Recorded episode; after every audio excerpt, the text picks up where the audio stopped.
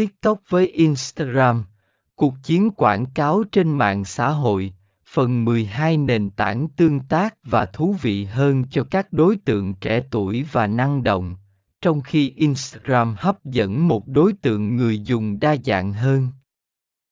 Quảng cáo TikTok có thể tạo ra sự lan truyền nhanh chóng thông qua các thử thách và hiệu ứng, trong khi Instagram cho phép bạn sử dụng nhiều loại hình quảng cáo truyền thống. Để quyết định loại nào phù hợp hơn, bạn nên xem xét mục tiêu của bạn và thử nghiệm từng loại quảng cáo để đo lường hiệu suất.